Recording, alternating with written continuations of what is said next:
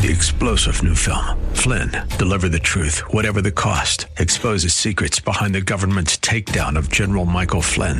Flynn knew what the intel world had been up to. He ordered the first audit of the use of contractors. This set off alarm bells. He told the truth. He was the most dangerous person for Donald Trump to hire. They had to get rid of Flynn.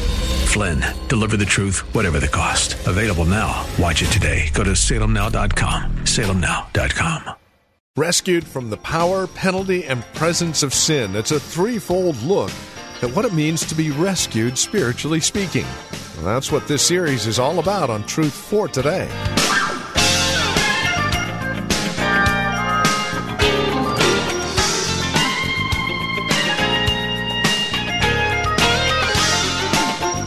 It's a threefold look at the rescue that God initiates on our behalf. First, He is rescuing us from the penalty of sin, and in order to do that, we need justification.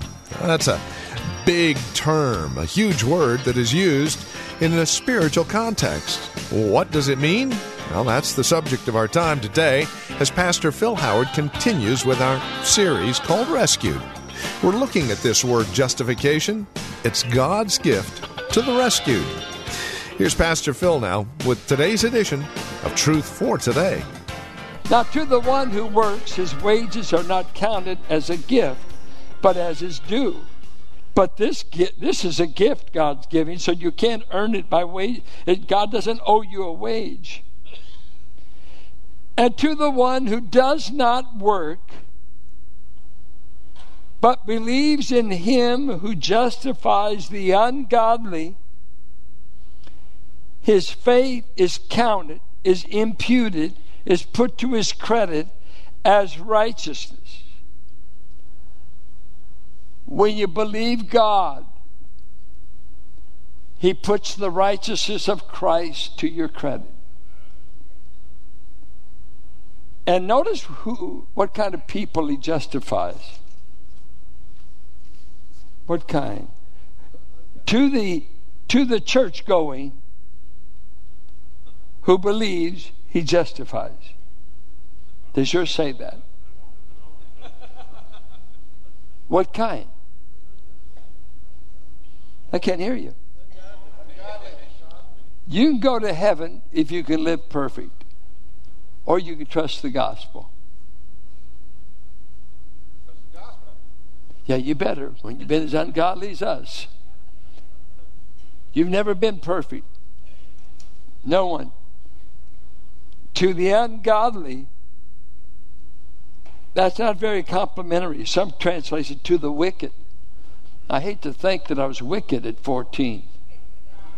I, my children were saved at five. Say, hey, you little wicked, ungodly thing, you, you need Christ. But in God's sight, He said, I wasn't in your interest. You, you didn't think of me. When I was studying justification in college, we used to use a book by William R. Newell, who used to teach at Moody uh, Institute in Chicago. And he tells the story, William R. Newell, footnote in his book, of how he was holding Bible, daily Bible studies at the Century Theater in St. Louis, Missouri. And while I was there, uh, one day, a man came up to him and said, I am captain.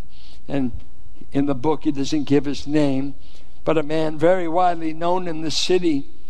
And he sat down to talk with Newell, and he said, You are talking to the most ungodly man in town. Now I said, Well, thank God. What he cried, Do you mean you are glad that I am bad? No, I said, but I'm certainly glad to find a sinner that knows he is a sinner. Oh, you do not know the half.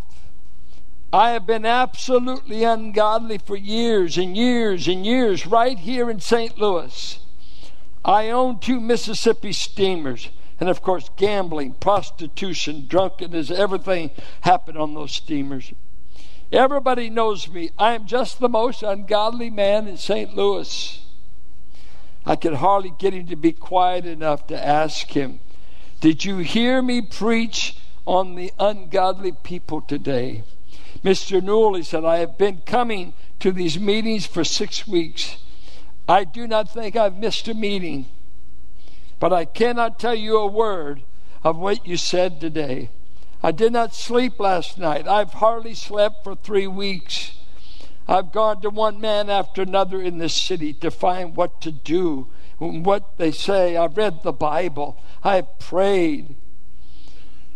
But I am the most ungodly wretch in this town, and I don't know how to change. I waited here today to ask you. I am so ungodly. What can I do? Now I said, let's turn to the verse that I preached. And he turned, he had him read it. And to the one who does not work, but believes in him who justifies the ungodly, his faith is counted as righteousness. And Newell says to him, uh, uh, but he cried, How can this be for me? I am the most ungodly man in St. Louis. Wait, I said.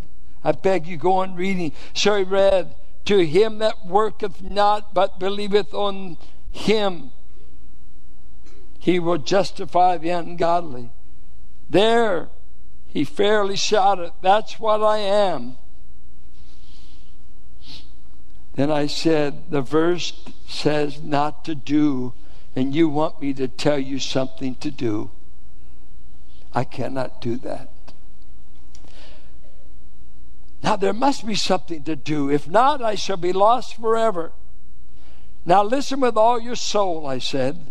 There was something to do, but it has been done. Amen. Then I told him how God so loved him, and all godly as he was that he sent Christ to die for the ungodly, and that God's judgment had fallen on Christ, who has been forsaken of God for his captain so and so sins there on the cross. Then I said, God raised up Christ and sent us preachers to beseech men and the ungodly as they are to believe on this God who declares righteous the ungodly on the ground of Christ's shed blood. The captain said, I will accept that proposition. The next day he came to the theater and he asked Newell, said, May I say a word to the audience? And he gets up. I want to tell all of you of the greatest proposition I ever found. I'm a businessman and know a good proposition. But I found one yesterday that so filled me with joy that I could not sleep a wink all night. I found out that God, for Jesus' sake, declares righteous any ungodly man that trusts Him. I trusted Him yesterday, and you all know what an ungodly man I was. I thank you all for listening to me, but I felt I could not help but tell you of this wonderful proposition that God should count me righteous. I have been such a great sinner. The gospel justifies ungodly people. It justified you. Your sin isn't greater than the atonement. Your sin is not greater than the cross. You're, don't you insult God and say, Oh, you don't know what I've done. God knows every sin you've ever done, want to do, wish you could have done, what you might do. He said, I have paid it in full at Calvary. I will count you righteous if you'll believe me. If you'll believe me. If you'll believe me. God is occupying heaven with people that Christ paid the price to justify. He believed God. And it goes on in uh, Romans 4, if you read the rest of the narrative, it said, Against hope he believed, though he considered his body as good as dead. And when he looked at Sarah, though a beautiful woman, and he said, You just can't give me children. Your womb has become a tomb, there's no life. But if God said you and I are going to have a family, we're going to have a family. You better start decorating the room. You better, you know, they couldn't buy any pampers, they just had to get ready. But just think, as a hundred year old man, not a not Hagar and Ishmael, but you shall have a promised son through Sarah. And he takes that. So likewise, brother, has God put his son to death because of your transgressions. And because he's going to declare you righteous, he raised his son from the dead. And he said, If I can make an old couple all of a sudden become the father of nations, and kings will come out of him, Messiah will come out of him. What can I do for anyone that will believe my promise? I'll give them righteousness. One other character, then we close. David speaks of the blessing of the one to whom God counts righteous apart from works. Blessed are those whose lawless deeds are forgiven.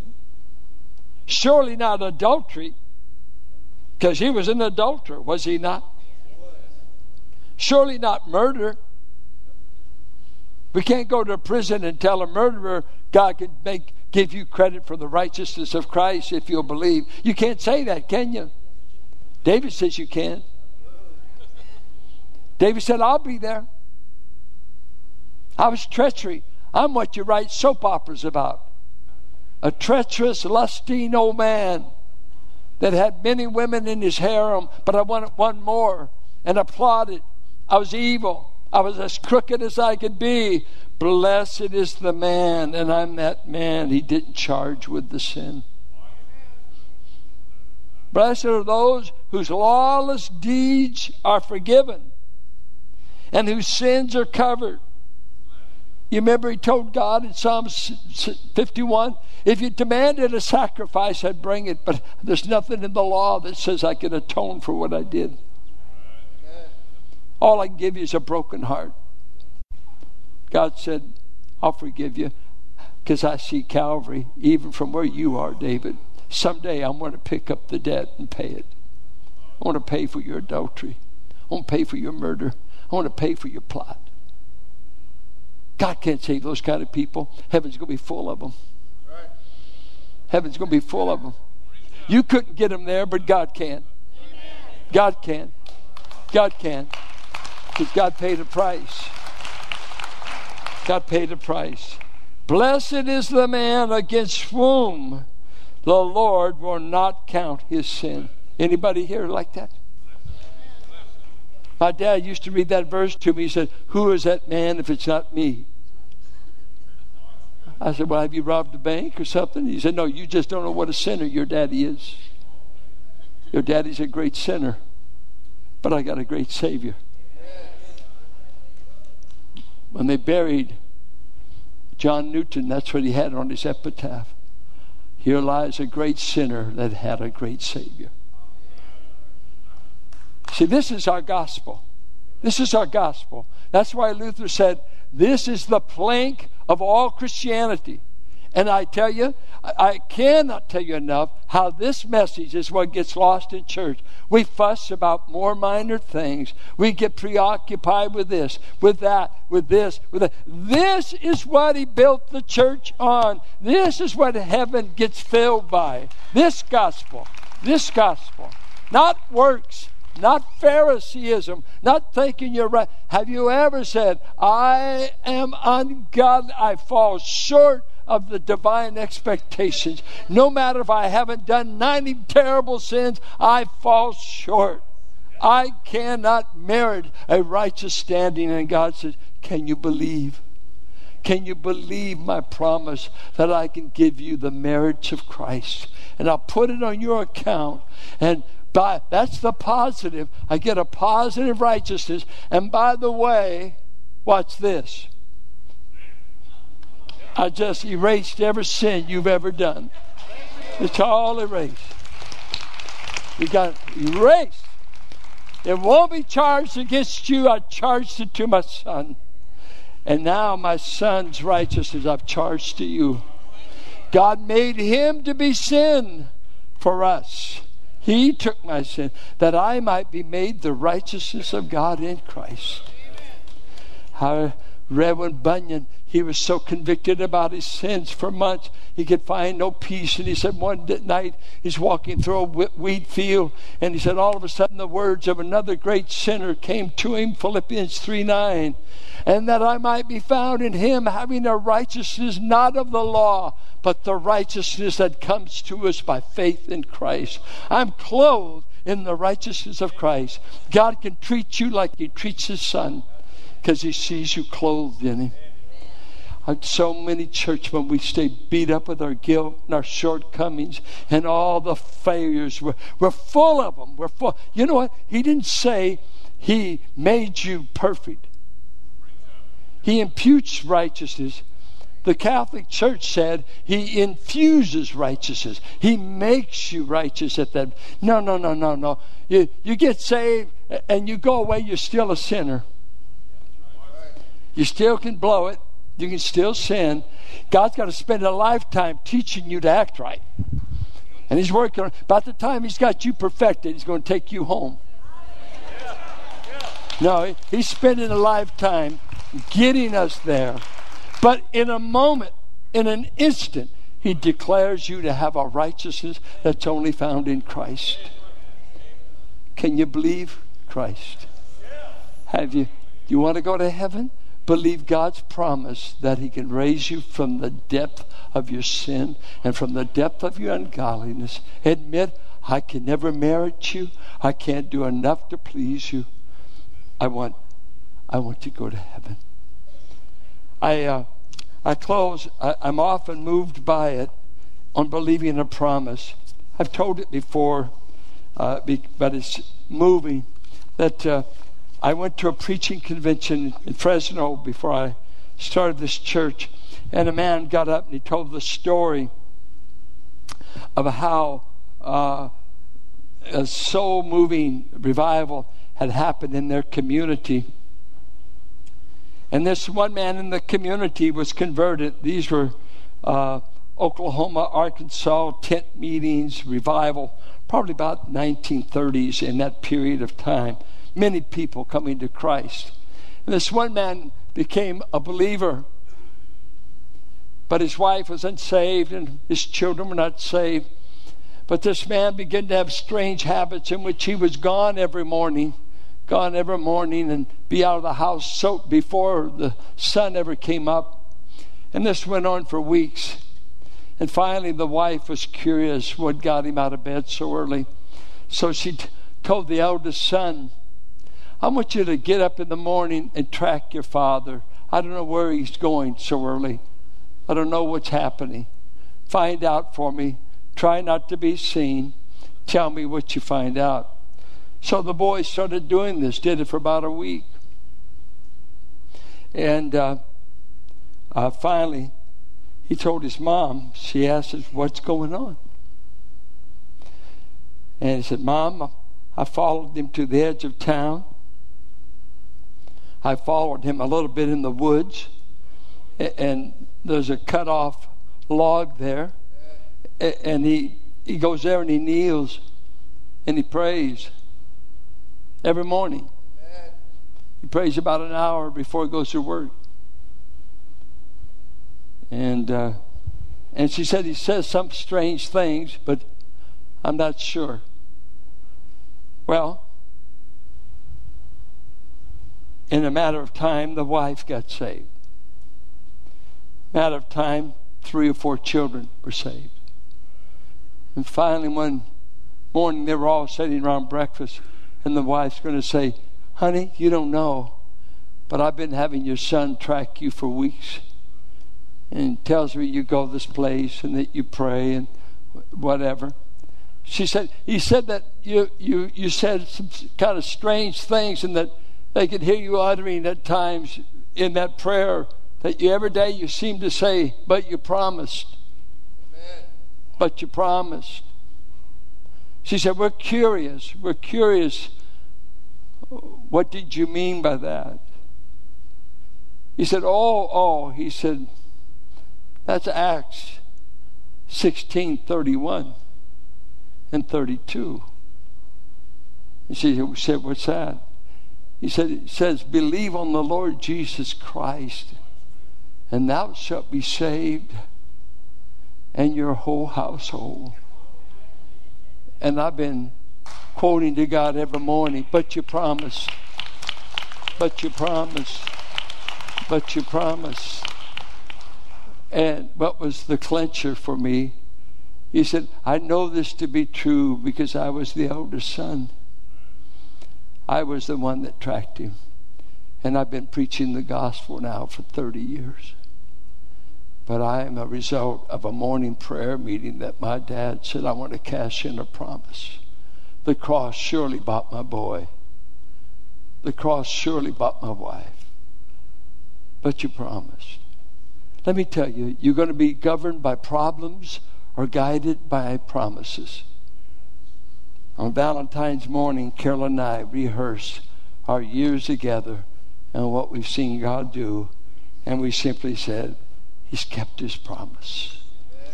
He's kept His promise. He's kept His promise. If you're here and you've never received Christ, can you believe God?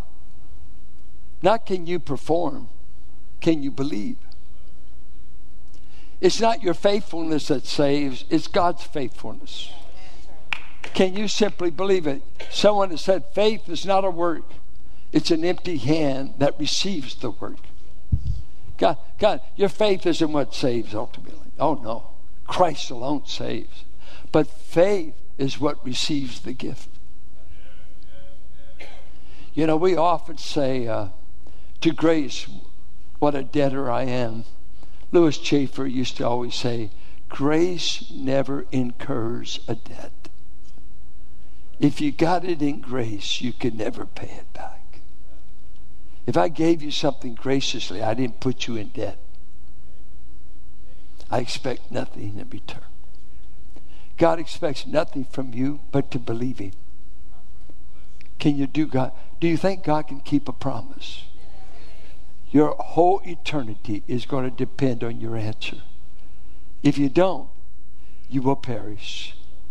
But whoever believes in him, God will give righteousness, eternal life, and forgiveness. I ask you to believe. I ask you to believe. Our Father, we love you. We are astounded on the terms of our salvation. Jesus did all the suffering. Jesus did all the pain. All you're asking me to do, do you believe me? Do you believe me? do you believe I gave my son to pay for your sins? Do you hear me? I'm not asking you to sign up to do a bunch of works. I'm asking you, can you believe I can keep my promises? I didn't have to make the promises. I, I didn't have to do anything about you. I could have let you perish. I could let you die. Your sins deserve it. They deserve it. They deserve it. What I'm offering comes out of a free heart of grace. I don't want to treat you like you deserve. I want to give you what you could never earn. I want to give you a free gift. I just ask you, trust me. Trust me. Can you trust me? I can forgive you. You haven't sinned anything so deep that I cannot forgive. Though your sins be as scarlet, they'll be white as snow. I am a cleanser, a forgiver. I won't even charge you. I won't even charge you for the crime because Jesus paid for it. And this is Truth for Today with Pastor Phil Howard, the ministry of Valley Bible Church here in Hercules. As we conclude our time together today, we would invite you to contact us if you have questions, comments about the broadcast. Maybe you have a question about your own walk and relationship with the Lord, or a prayer request. We'd love to hear from you. Please get in touch with us today. Now, we have a couple of ways to do so. The easiest might be simply visiting our website, truthfortodayradio.org. You can drop us an email. We have other means of contact that you'll find there at truthfortodayradio.org. We also have a lot of resource materials available for your growth and relationship with Christ. Our design and desire is to see that you grow in Christ, grow according to His knowledge and grace. Any way we can help, well, that's why we're here. So stop by truthfortodayradio.org or simply give us a call. 855 833 9864. Again, you can reach us at 855 833 9864. Please bear in mind as you contact us that this is a listener supported ministry. As you link arms with us financially, we're able to continue the ministry here on this radio station. Prayerfully consider how you might get involved in the ministry of Truth for Today, won't you? 855 833 9864 or write to us.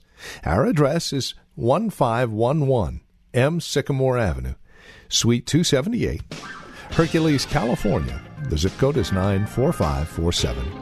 And that website, once again, truthfortodayradio.org. It is a pleasure spending time with you in God's Word. We trust we'll see you next time we get together for another broadcast of Truth for Today with Pastor Phil Howard.